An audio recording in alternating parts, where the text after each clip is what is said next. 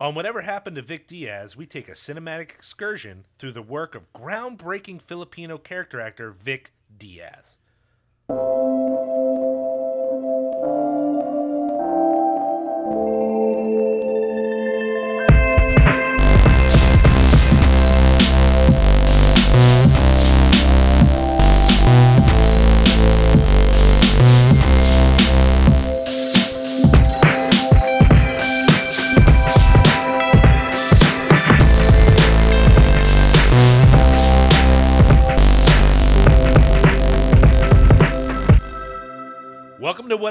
To Vic Diaz. On this episode, we're looking at Cirio H. Santiago's Live by the Fist from 1993, starring Jerry Trimble, George Takei, what? Ted Markland, Laura Albert, and, of course, Vic Diaz as Warden Acosta. I'm Liam O'Donnell, and with me, as always, is Grease Monkey Doug Tilley. Doug, how are you doing? Liam, I'm doing all right, actually. I've uh, recently returned to working a pretty full time schedule, uh, which is a big adjustment because I was one of those uh, people who, while um, we were in the depth and the murk of the uh, worldwide epidemic, which of course is still ongoing, but certainly when people were taking it a little more seriously, that I was like, well, I don't want to encounter people. So my wife and I basically stayed in our apartment and we did the stuff we were supposed to do and we masked up and we didn't encounter people. And now even though um, there's still a lot of risk involved, now I'm in auditoriums full of people every single day, and it's worrisome. But uh, and it doesn't feel normal, not even a little bit. But at the very least, I feel a little bit more productive than I was before. Sure, Sure. So it's the, it's a real weird mix of feelings internally, where it's just like I'm going out and working like I'm supposed to be doing, but I'm also putting myself and my family at risk at the same time. Uh, so it's not a great feeling, while still having weird kind of positive elements to it. So what I should say when you ask me how I'm doing, Liam, uh, mixed is how I'm feeling. I think that's understandable. Um, I I kind of understand honestly because I haven't quite returned to that level of engagement. But a couple times I've tried to like venture out into the world for like events and stuff, and it's weird about which events I'm like, oh wow, this is this feels good. Maybe I'm ready to be around people again, and then I'll go to something else and be like, no, I don't like this. I don't I don't like being here. So Yeah. you know, I'm still adjusting to the world, and I'm sure a lot of our listeners are as well. Um, today we're going to be talking about this "Live by the Fist" movie, and Doug, you know this, but I, I, I think our listeners might not know.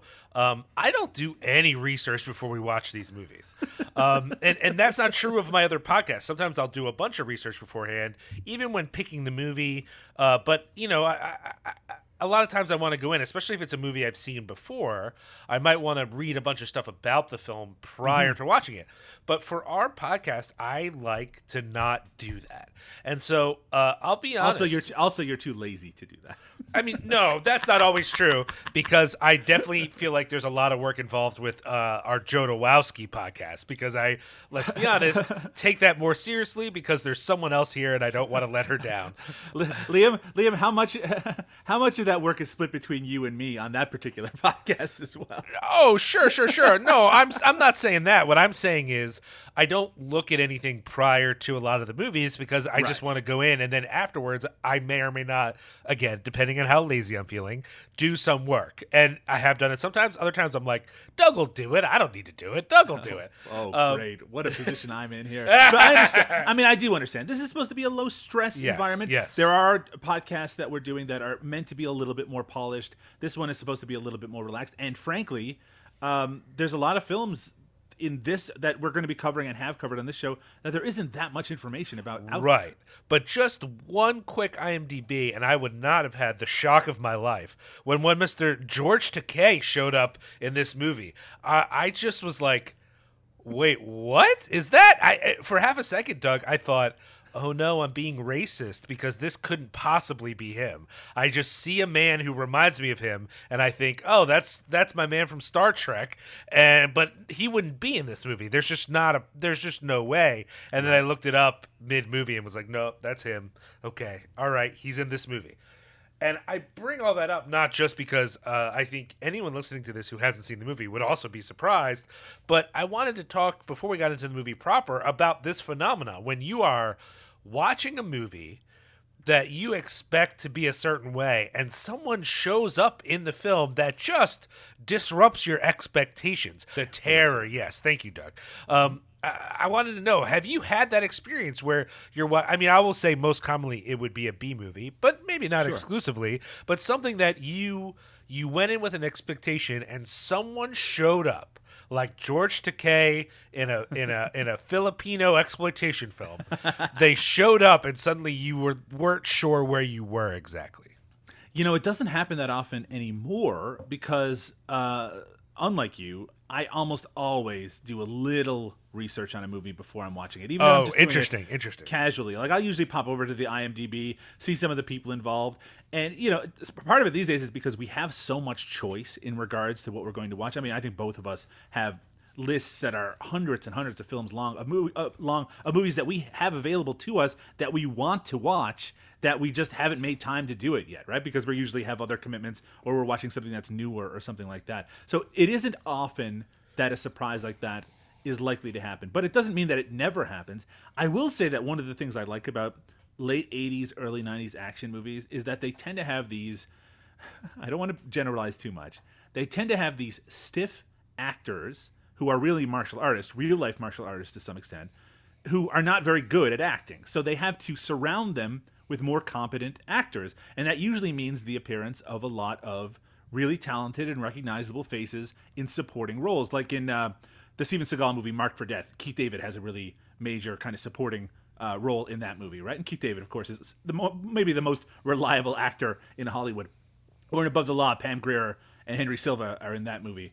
And I just always love when when faces like that pop up, who are obviously so much more talented in some ways than the stars of the movie, like M. M. Emmett Walsh in uh, Missing in Action, which is a different example because maybe not everyone. Uh, gets as delighted as I do when M. Emmett Walsh shows up, but I mean, I just love it when you see these um, in some ways and sometimes quirky but really just very reliable performers come in and they are propping up this lead that they know is there for a specific reason and that reason is not acting so i mean in this case the george takei thing wasn't a huge surprise to me i think we may have even mentioned it liam at the end of our most recent episode I missed. I mean, th- there's such a gap between some of these episodes, Doug. I wouldn't have remembered anyway. I, I mean, and understandably so. But there is also in my mind, I'm thinking, even knowing that he's going to be in there, George Takei in this action movie, like, what kind of fucking role is he going to play? What, how is he going to be, right? And then you see it in the movie. It's like, oh, okay, I guess that makes some semblance of sense. And now, what kind of performance does he give? And honestly, George Takei, I think, is pretty good in the movie. He's probably, Agreed. probably. Well, he's probably in the top two finest actors that appear in the whole thing. Though, just to give one more example of the thing you're you're you're uh, you're talking about uh, before you, I, I'm sure you have a few examples as well.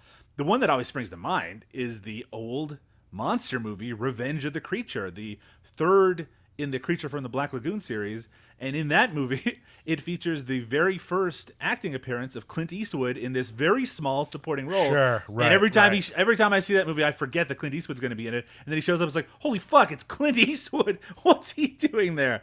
Uh, so it can still happen. Uh, I think it's usually it's a little bit more likely in that sort of thing where it's an early appearance. Like there's a bunch of '70s movies where Harrison Ford just shows up for a minute, um, and and it's just like, oh right, it's kind of like a before they were famous thing.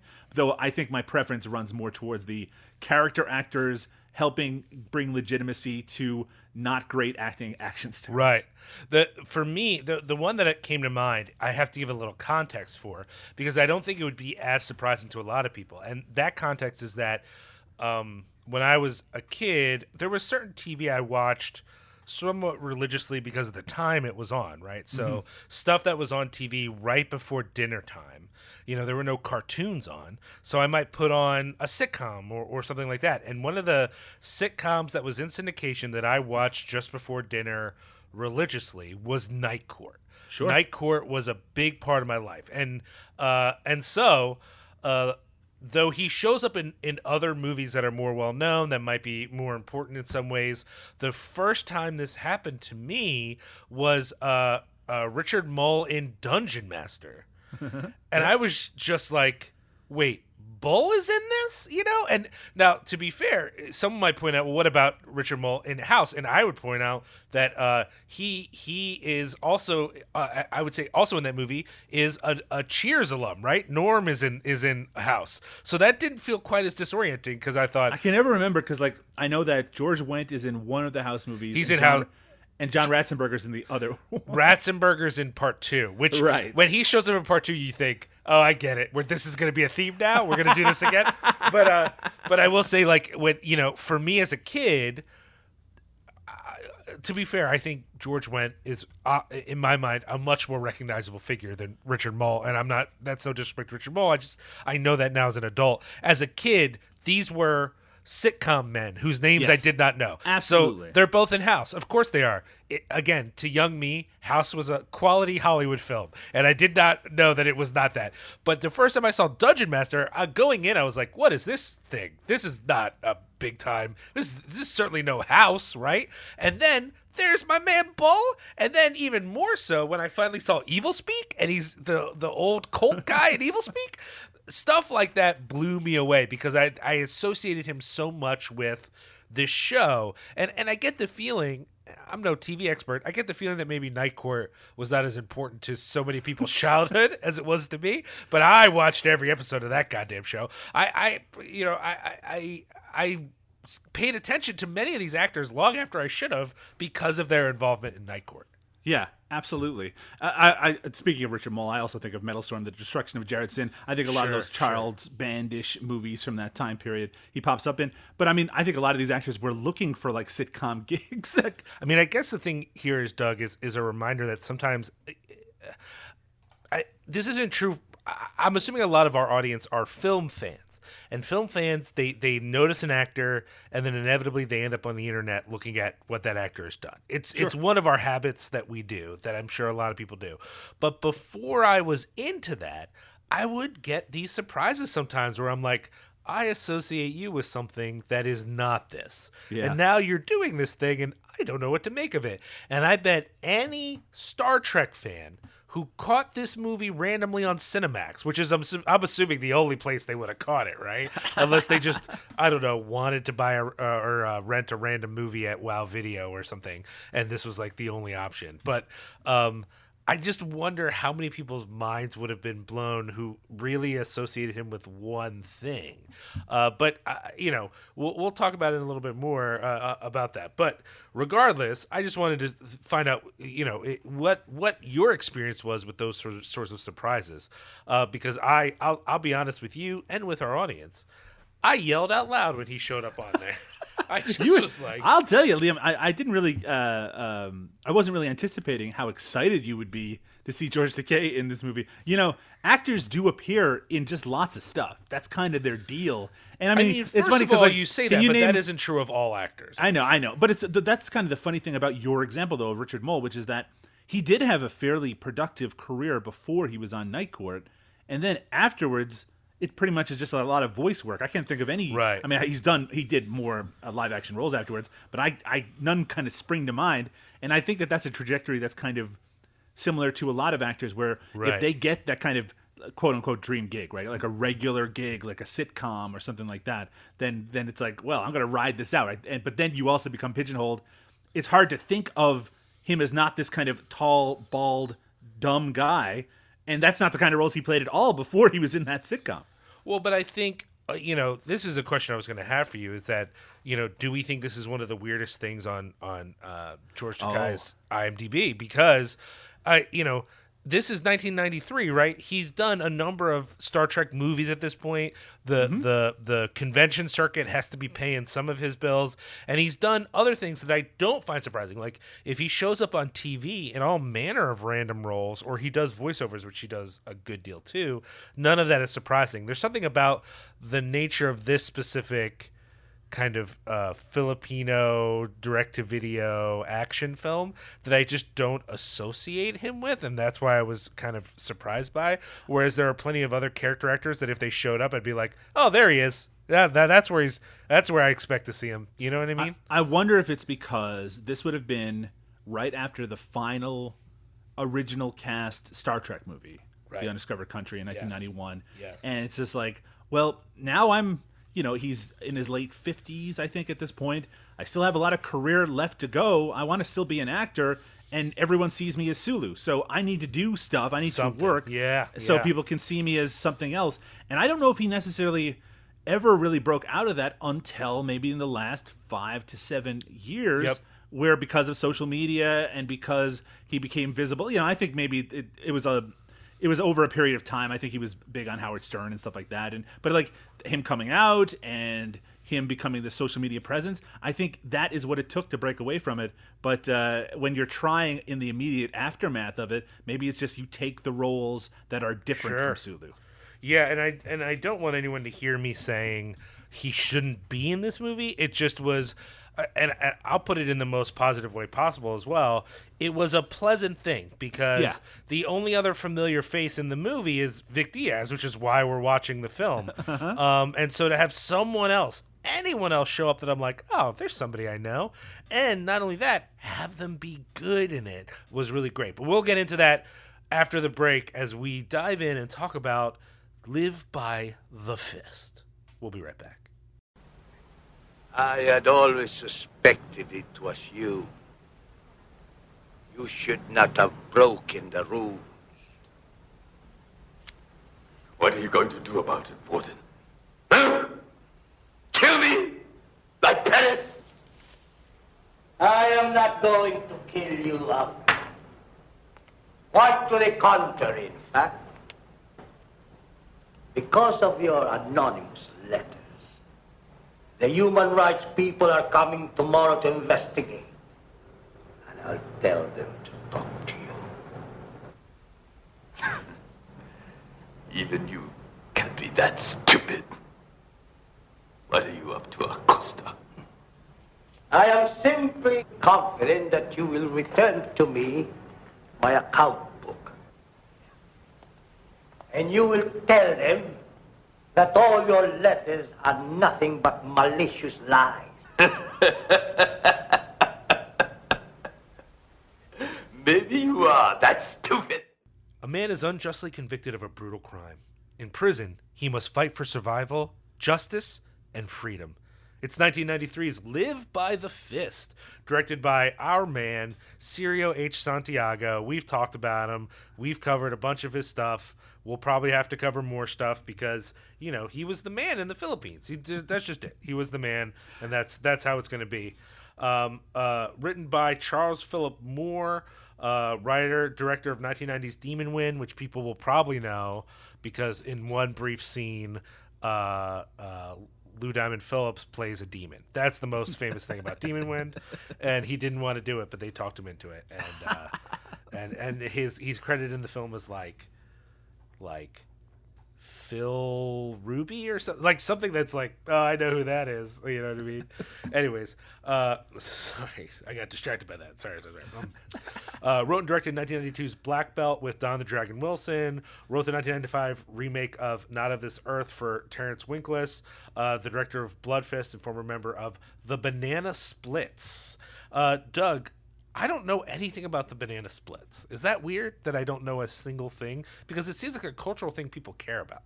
Well, the only weird thing about it is the fact that we've already discussed the Banana Splits and Terrence Winkless and Bloodfist previously on this very podcast, and Yeah. including his his involvement with the Banana Splits and our uh, discovery of it and our excitement about that discovery. Well, I remember at the time we talked about this thing of like remaking movies over and over again that have the same plots and things like that. But I, I just, you know, coming back to it this time, I thought this has come up a number of times on this podcast and in my life because recently there was that uh horror banana splits right where it was like Yeah, yeah, were- that's right. were- and i i'm like it's so weird i guess this has cultural value i don't know shit about it I it, it really does.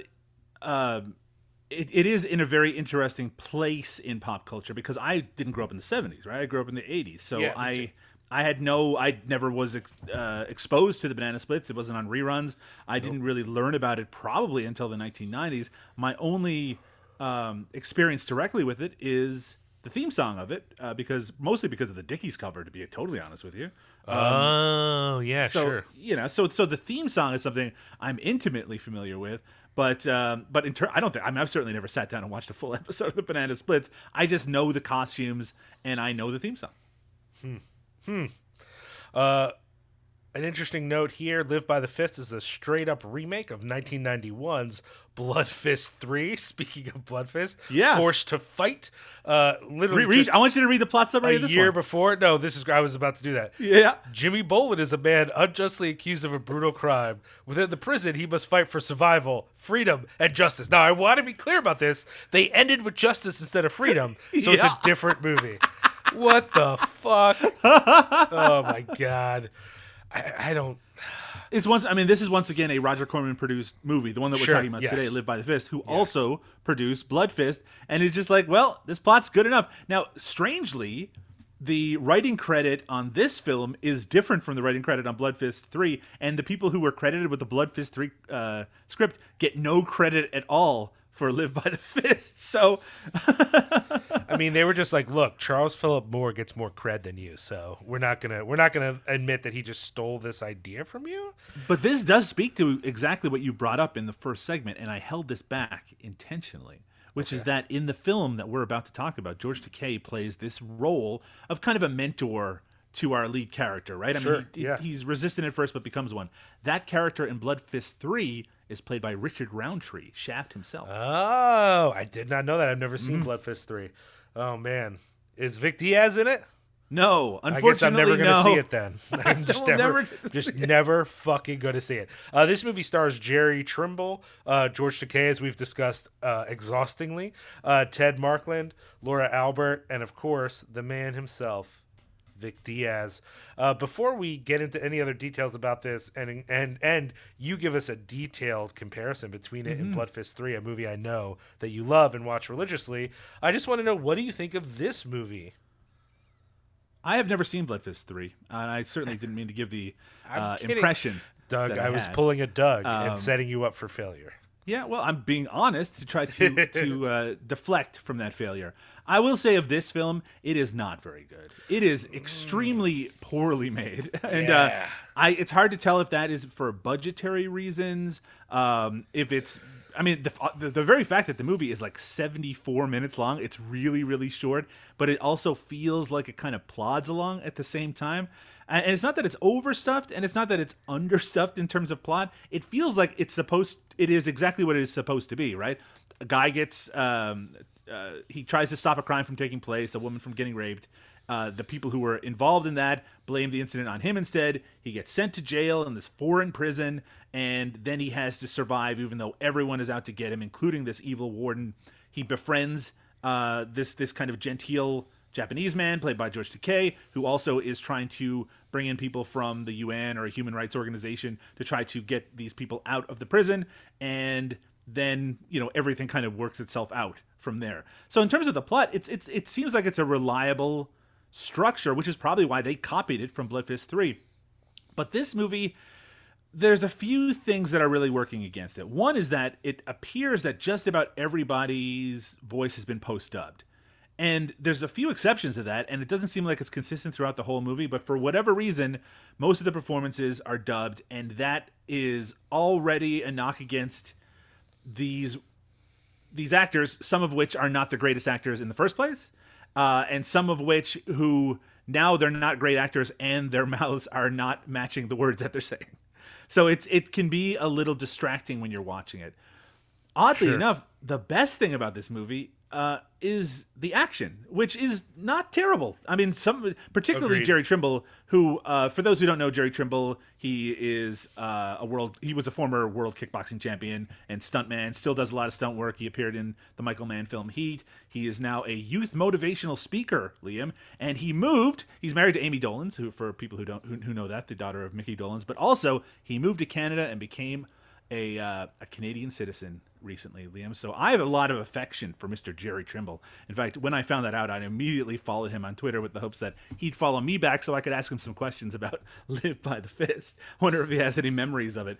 But he is really great at kicking people. Like um really impressive in terms, and you can tell he's doing it all too. I mean, he's obviously really threw himself into it. And I also want to say the first fight in this movie that takes place in this kind of um, Yes. warehouse, Yeah. is is super impressive. Like they're breaking a bunch of stuff. It's it's a it's a lot of fun to watch. And I was set up to think that most of the action would be that inventive. It really isn't, and it kind of gets worse as the movie goes along. But uh, but I mean, I think uh, the thing that I really will take away from this movie is that it's just it just plods and it does not have a very satisfying ending. So I mean, it, it goes exactly where you, where you think. I mean, eventually, and this should not be much of a spoiler to anybody. George Takei is mortally wounded, and the they try to to set up Jerry Trimble's character John Merrill as being involved in it. He then uh, has to uh, engage with the human rights people directly, and then he gets off the island.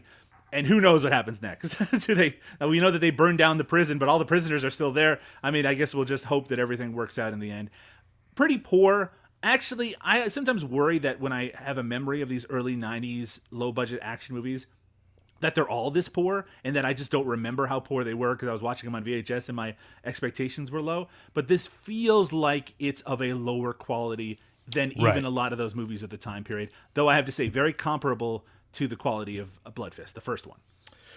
Yeah, I would say that there's a lot of DNA between this and Blood Fist. Um, we'll get into some of that in a second. I do want to say, you know, this is to me the kind of uh, not. I don't want to say perfect because that implies good, but it is the essential. You know, w- uh, let's call it white mullet kung fu movie. Sure. You know, like a, a strong white man is somewhere in Asia. He knows martial arts. He's put in danger because, of course, he is, and he must fight his way out of every situation. There's no scenario in this movie that doesn't eventually require his spin kicks. You know, um, He's going to give him whether they require it or not. right? And the issue here usually is that a lot of these movies live or die based upon the mullet. Who is the man with the mullet doing the spin kicking? You mm-hmm. know, who is that person? Because they're going to sell the movie. Well, here's what's fucked about this movie to me, Doug. Mm-hmm. Jerry Trimble's pretty goddamn good. He's not like a huge, compelling actor. He probably smolders a little more than is necessary. You know, there's a few scenes where he's just mad, and you're like, "What are you even fucking mad about right now, man?" I mean, like, he has a right to be mad. He's been It is convicted. excessive, Doug. Everyone is on the same prison island. No one is as bad as he is. All right. That's fair. So- fair enough. Some people are, are are downright happy to be Yeah, there. exactly, exactly. So my my feeling is it's he's not the greatest actor, but we've seen enough of these movies to feel like he's still heads and shoulders against a lot of other dudes who tried to parlay kicking into being an actor. I think he's, more impressive than Don the. Dragon Wilson was in Blood Way think. more, Yeah, fucking way. Eh, if we were judging or Firecracker. if we were oh god damn it if we were judging just by the martial arts i might say that that this movie is is heads and heads above heads and shoulders above a movie like blood fist but for whatever reason the rest of the movie doesn't work. So like i would have put forward prior a theory. These movies work entirely based upon the kicking prowess of our white man uh, because too often it's a white man, you know, at, at this period, especially if it's like lost in Asia. Uh this is an example that maybe that's not the case because he's doing the kicking, he's doing the smoldering, he's really trying to take what is painful dialogue and make it something that you can be around and none of it works doug the movie has no energy I, I will say i not only does i think that first fight sequence is good I think it's really good, and it made me think this was going to be a fun movie. Yeah. And no matter how many more scenes of violence or over the top ridiculousness there is in the rest of the film, it just never gets that energy back. It is a slog. It is a burden. I, think feel like I of- carried this movie across the fucking finish line. Yeah, I mean, I, I feel the same way about it. I think part of it is that it's a very repetitive movie, right? Like Oh an my God. will happen because he'll get jumped by some guys, he'll fight them, then one of the guards will come up and they'll take him away, and then he'll get punished, and that happens like four times in the movie. I mean, there's one important plot point, which is he finds the journal of the, ledger. money, the ledger of the money that Vic Diaz is, as the warden has been stealing. He finds it in the hot box, you know, the Yes. torture box, basically. Which, uh, BT Dubs, I want to look there first. Who the fuck does? Oh, one of the prisoners who we've been torturing hid something. Well, maybe the box that we keep him in for 24 hours suffering. We should check the box. Hey, did we check the torture box where he was for 48 hours? Well, it was under the box. I mean, you know, you could have been. Come on, fuck, fuck you. Uh, uh, but but regardless, let's put that aside. That doesn't even matter really. What matters is, yes, again and again, it follows the same structure. Uh, there's some plot movement. You know, he becomes better friends with the uh, uh, George Takei character of Uncle Coronado. There's some like weird racial politics where he has to convince the Asians, which, by the way, we're supposed to believe that all of the Asians are one group in the Yes. film. We it's the Asians versus the white folks, and like no one believes that, right? Like like I, I guess it's 1993 and people are less knowledgeable, but I'll just let you know if there is a prison island off the Philippines where they're sending a bunch of folks, uh, there it's not like all the Asians and all the white people against each other. That's not how it breaks down. Those folks are not getting along. That's not that's not a real thing. But in the film, he has to convince any everyone that I guess because every white man on the island is also like a legit white supremacist with Nazi tattoos, mm-hmm. that he's not one of those guys. But then also the white supremacists want to kill him because they know he's not one of those guys. Yeah. It, it should be so describing it out loud, Doug, it should be tense. There's no fucking tension in the mill in the film. Yeah. At any really the only part where you start to wonder what's going to happen for me at least is at the end when the the the human rights people show up because I think they might all catch a bullet and he just has to swim off the island. I don't know what's going to Sure. happen. Uh, but even then, it didn't. That didn't add any excitement to it. It just felt kind of dead. Uh, that being said, as you indicated before, and I said as well, I did feel a certain amount of joy at seeing uh, George George Takei in this. I, I wanted to ask you, Doug, how did you feel? Was he sort of the star draw of the film? Did he add something to the film? Was this like a like a oh man, it's so great that he was here that he was able to lend something to what was going on? And why weren't you as surprised as I was? I guess because you read it on IMDb. Yeah, I. I read it on IMDb. I mean, it, again, it's not like George Takei appears in a lot of action films, so it's still a Right. bit of a Yeah, surprise. yeah. Um, but I also think that yeah, he, maybe he, I do think he is the name in this movie. right. Jerry That's what I was wondering. Yeah. because it, the original poster of it has you know featuring Star Trek's George Takei is right there on the poster. So I mean that they knew that some people were going to seek out this movie specifically because he's in it, and I don't think you could say that about any other performer in the entire film, including Jerry Trimble, who again was a well-respected kickboxer, but I mean it's not a name, right? It never became a name. Uh, and even like a supporting player like Ted Markland, who plays one of the white prisoners who is a white supremacist. He's kind of the leader of the white prisoners, who's also has a Nazi tattoo.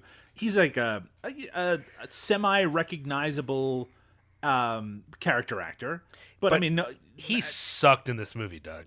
I think he his performance more than most suffered from the dubbing in the Yeah. film. Yeah. Uh, it was but, awkward. But also that's a really shitty role he has to play as well, right? So Oh, these- lots of people could take it and chew Yeah, oh, the yeah. Oh, scenery I- and make it their own. Oh, I don't mean that. I just mean that he's playing such a despicable character where, he, Sure. where he's introduced, you know, calling, well, using a lot of racial slurs and shit like that. So I mean, but but yeah, and also it, that, like I, uh, I I think I was telling you this before we started recording. I was really worried. This is probably my most engaged part in regards to Live by the Fist.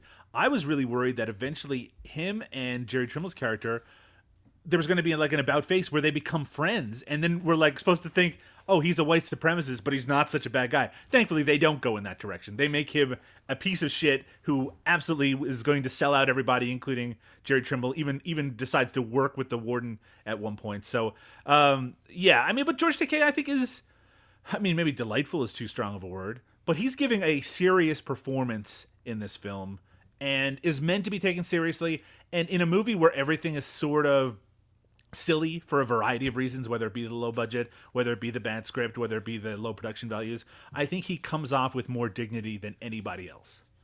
I think that's true. I think he he he adds uh gravitas, but he's also the only character who's written that way. You know what I mean? Like everyone else just exists to get mad and try to kill each other. That's true. And he's That's there to be like the one. I mean, I guess you could say the human rights people are somewhat rational, but they're like though, an that- auteur. Oh the- yeah. I hate to say it, but Laura Albert, who, who I mean, she's a, a very well respected stunt woman and had appeared in a lot of movies up to this point. She's awful in this, but I mean, she's only in like three scenes in the whole fucking thing. but it's noticeable. It's a noticeably bad. Yeah, yeah, yeah. Um, I wanted to ask. You know, this is very much that uh, that kind of film. I, I wouldn't go so far as to say it's a genre, but it's part of a pattern of Sure. You know, a relatable white character lost in Asia, doing kung fu, whatever, whatever. But I also wonder, and I wanted to get your take on this. Do we feel like the Merrill character is in some way like a white savior? You know, in the sense of like he he's different than all the other white people because he's not racist, and he's also just like essentially noble or uh, I don't know heroic in some way. Is this like a white savior movie? I will say it's something we talked about a little bit with Blood Fist, right? About a, Right. kind of a stranger coming to an Asian country, and I mean, it, using the white savior name is a little problematic when it comes to that particular movie because Don the Dragon Wilson, I think, he's, he's Right, exactly, exactly. Uh, but in this case, it's a little difficult to say because, for one thing, Merrill is very disengaged from the politics of the prison. He doesn't want to be involved in it. He's kind of forced in that into that scenario, and the only reason he's forced into it is that he shows the barest amount of kindness to to some people. Right. Right, It's right. not. He's, it's not like he's like a. He's not like a Schwarzenegger or Stallone as good guy in the in the sense that he is an ex Navy SEAL. That's something we're told at the very beginning, and it's not he wants to do good, or even that he wants to combat bad. It's just that if he sees serious injustice, he's going to step in. Like that's as far as he'll really go with it. And like there's a part where, um, w- like a, one of the smaller prisoners he has like his tray of food and one of the asshole prisoners takes his tray of food and so john merrill who's just eating is like i'm not hungry anyway and he just gives him his food right the smallest amount of kindness that c- creates a connection between him and that other character it's not that he's like a superman good guy it's just that he's willing to step up just that little bit that said he does become the center of the final act of the movie where he basically the the like I wonder how like the Human Rights Tribunal or whatever the fuck it is, or like the the, the group that they sent, what how are they going to explain any of this? Like Vic Diaz's character kills a number of them, right? They're not Right. coming back. is that not going to raise a few red flags? You get this impression right from the beginning that because all of these letters have come from the prisoner, uh, the prison, they've been written by George Takei. The doctor of the prison has been smuggling them out, and they're they're going to these um, th- this organization that is trying to help them, and apparently give a lot of detail about the horrible conditions of this prison. You, it kind of feels even from the beginning that Vic Diaz's Warden Acosta knows that they're fucked, that there's almost no way out of this. Like even this his plan, which is to bring these human rights people and basically force George Takei to say that he made up all the stories, seems like kind of a weak plan. Seems like it's not really going to work. Uh, Sure. so it, th- there is kind of an inevitability to everything that takes place in the movie. Um, but I do think that I do think the intention is what you're saying. Yeah. That that that that you know it's important that John Merrill is a white guy and that he is the one that comes out on top. I do think there's an extra wrinkle because they did put a bunch of white supremacists in here as well Uh-huh, to to uh-huh. really separate him from right other him exactly from everyone yeah, else. yeah yeah yeah i also want to point out too in case people think that this is a little uh I don't know, like a like a movie about the rights of prisoners or something that might actually be compelling emotionally. It's important to remember that they they're only going to get the warden because he's been stealing money. That's the Yeah. importance of the ledger. That it, doesn't matter if they can prove he's been abusing these prisoners. No one gives a fuck about that. Yeah, it's they that mention he's how been many- how many prisoners money. died, yeah. yeah, yeah, yeah. It's the it's the theft that's going to get him in trouble. Um, in that sense, Doug, this is very much part of another tradition, which is the island prison movie. Which there are a bunch. I, I say island prison. It could be anywhere in the jungle or the desert, but there's this whole prison movie genre. And I was just curious, Doug, what is your favorite of these kind of movies? Oh boy, it's really hard to say. I mean, I feel like they come out of the tradition of the POW movies, of Right. Like the Yes, yes. like post World War II POW movies, and with and it's hard to think of them in that tradition because a lot of the tropes are very different. And I also think that there's really two versions of the sort of modern prison movie, which is that there's the women in prison style movie, which tends to be very kind of nudity and sex based and exploitative, and then there's the men one that's very much based on action and torture. Uh, and they do cross over a lot, and we've we've even talked about one on this very show uh, previously. And in fact, I think that Cirio Santiago directed Caged Heat 2, where Yep. Vic Diaz basically plays the exact same role in that that he plays in this movie. So I mean, it's it's a little hard to say. To be totally honest, I mean, even going back to like Ilsa She Wolf of the SS, which is another variation on it. It's not my favorite kind of genre, mostly because it feels very predictable.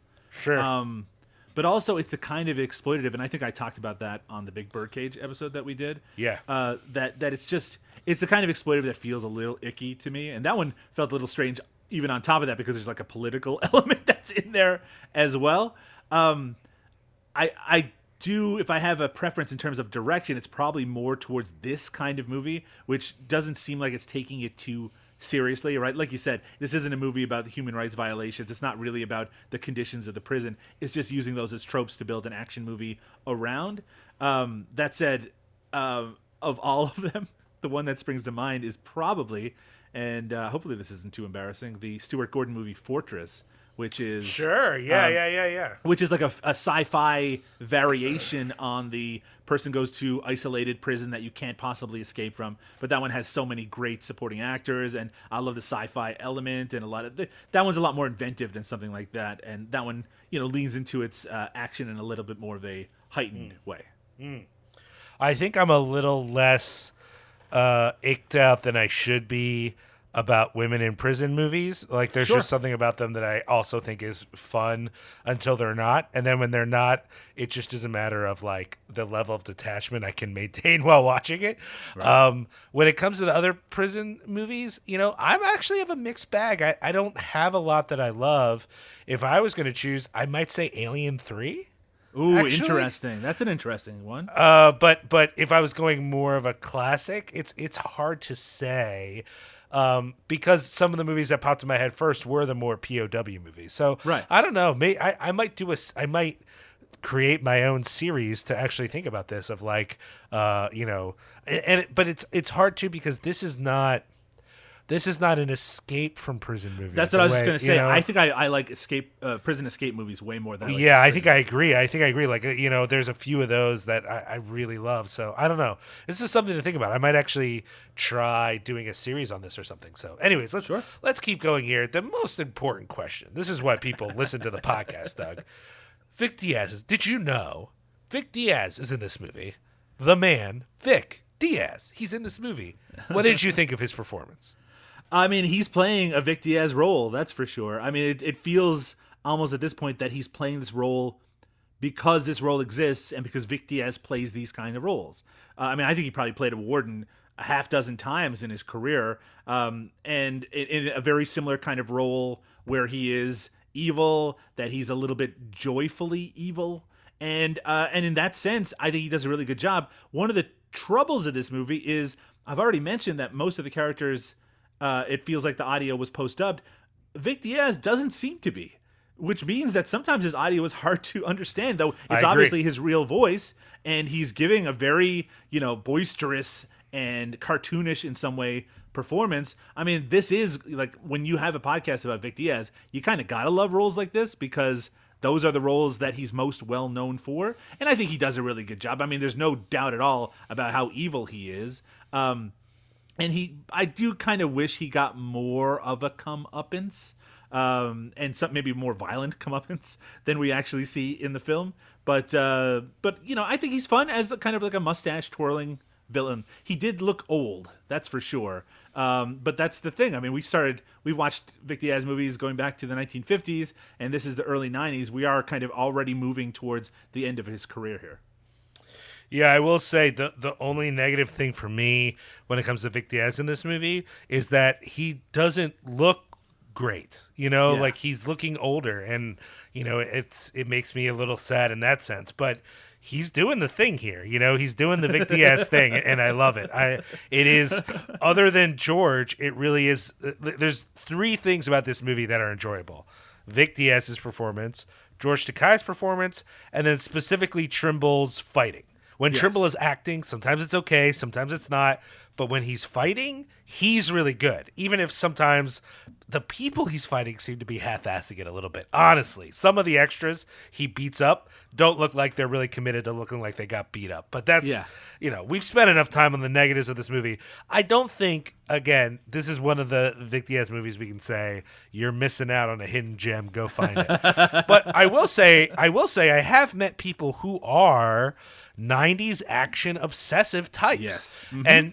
There's still a chance you might have missed this. If you are that person, I think this is an interesting enough movie to check out. Um, There's there's a few reviews on Letterboxd that, that are that give this like three and a half stars. That to me seems extremely generous, but there are, like you said, there are people who really love this era Right, in right. particular of action, and and you know it does provide. There's lots of action in the movie, and there's actually a good amount of Vic Diaz as well. So I mean, I have no complaints after watching it. It just feels like it was a little rougher around the edges than I was expecting. I agree. Doug, what are we covering on the next episode of this very podcast? It is a film I've never heard of before. Uh, it's from 1973, directed by Basil Bradbury and Neil Yarema or Yarema. It is A Taste of Hell, uh, featuring the great William Smith, who just recently passed away, and John Garwood. Uh, the uh, tagline here says, or I guess I should say the, the summary says, they fought savagely for love of their country. A Taste of Hell, an explosive war epic depicting the heroic stand for patriotism from the hills down to the devastated countryside. I have no idea what to expect with this, Liam, but on the next episode of uh, Whatever Happened to Vic Diaz, we're going to be watching A Taste of Hell. Man, I really think this might be a fucked up movie, and I'm kind of interested to see what it's going to be. Uh, well, you know, thank you to everyone for listening. We really appreciate it. Doug, if they want to know more about this podcast, about uh, some of our podcasting cohorts, where can they find uh, all that information? Well, you can always find the latest episode of Cinema Smorgasbord over at cinepunks.com, which also has a lot of other wonderful, great podcasts, including the flagship Cinepunks podcast, as well as a lot of great writing. You can check that out on all social media under the, under the name of Cinepunks. But if you want to check out our entire archive of episodes, or if you want to subscribe or leave us feedback, over to cinemasmorgasbord.com. You can check out our, our other podcasts devoted to such diverse topics as Jackie Chan, as Carol Kane, as Dick Miller, and including the recently um, uh, we released an episode of Jodorowsky, our Alejandro Jodorowsky podcast, which has been very well received. Uh, you can, of course, uh, uh, join us on social media with Cinema Smorgasbord as well on Twitter at Cinema Smorg. That's S M O R G, or just just do a search for Cinema Smorgasbord on Facebook. Or at the very least, you can follow both Liam and myself on Twitter, Liam at Liam Rules. That's with the R U L Z, or you can follow me on there at Doug underscore Tilly. That's T I L L E Y. Thanks, Doug. And thank you, dear listener. We appreciate having your time. We hope you'll join us back here next time as we further explore the depths of the career of one Mr. Vic Diaz. Have a good night. Good night.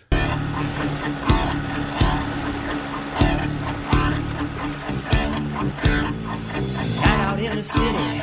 You gotta watch your step. They don't know who you are. They ain't heard about your rep. Well, they won't fight fair. They'll hit with all their might. You try to walk away, but sometimes you got to fight. Sometimes you got to fight.